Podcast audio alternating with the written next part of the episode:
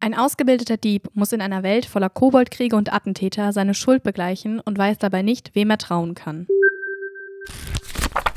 Herzlich willkommen zu einer neuen Folge Lieblingsbücher. Ich bin Julia und ich habe heute das Buch Der schwarzzingige Dieb von Christopher Bühlmann mitgebracht. Es geht um Kind, einen ausgebildeten Dieb, der eine Schuld zu begleichen hat. Denn die Gilde, in der er ausgebildet wurde, in der er alles gelernt hat, das Klettern, das Stehlen, das Schlösserknacken und sämtliche andere Dinge, die man noch so als Dieb können könnte oder muss, der schuldet er nun Geld eben für seine Ausbildung.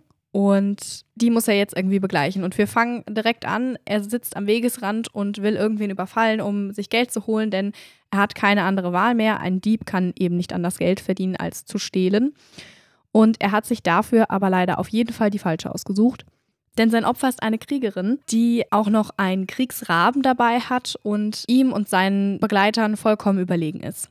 Sie beschließt aber, dass sie sich zusammentun. Er wundert sich erstmal darüber. Es stellt sich aber heraus, dass nicht nur die Gilde ihre eigenen Pläne hat, sondern auch Galva, das ist die Kriegerin, ja ihre eigenen Ziele verfolgt. Das wird ein bisschen zum Muster in diesem Buch. Also Kinch geht mal hierhin, mal dorthin, kriegt die Befehle von der Gilde oder muss irgendwem anders gehorchen und irgendwie scheint er nie so ganz selbst zu entscheiden, was er tut und muss sich da irgendwie durchwursteln. Ihm wird sogar von der Gilde später eine Attentäterin auf den Hals gehetzt, die ihm droht, ihn umzubringen, wenn er nicht genau das tut, was die Gilde ihm sagt, ohne Fragen zu stellen. Also geh hierhin, sprich mit der Person, geh dorthin, finde die und die Person, aber er weiß nie, was dahinter steckt.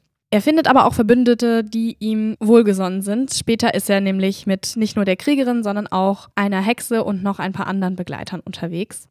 Wir befinden uns bei dem Ganzen in einer Fantasy-Welt, in der Menschen und Kobolde leben. Es gab auch Kriege zwischen diesen beiden. Jetzt im Moment herrscht ein Friedенspakt zwischen den beiden. Die stehen sich aber natürlich trotzdem weiterhin feindlich gegenüber.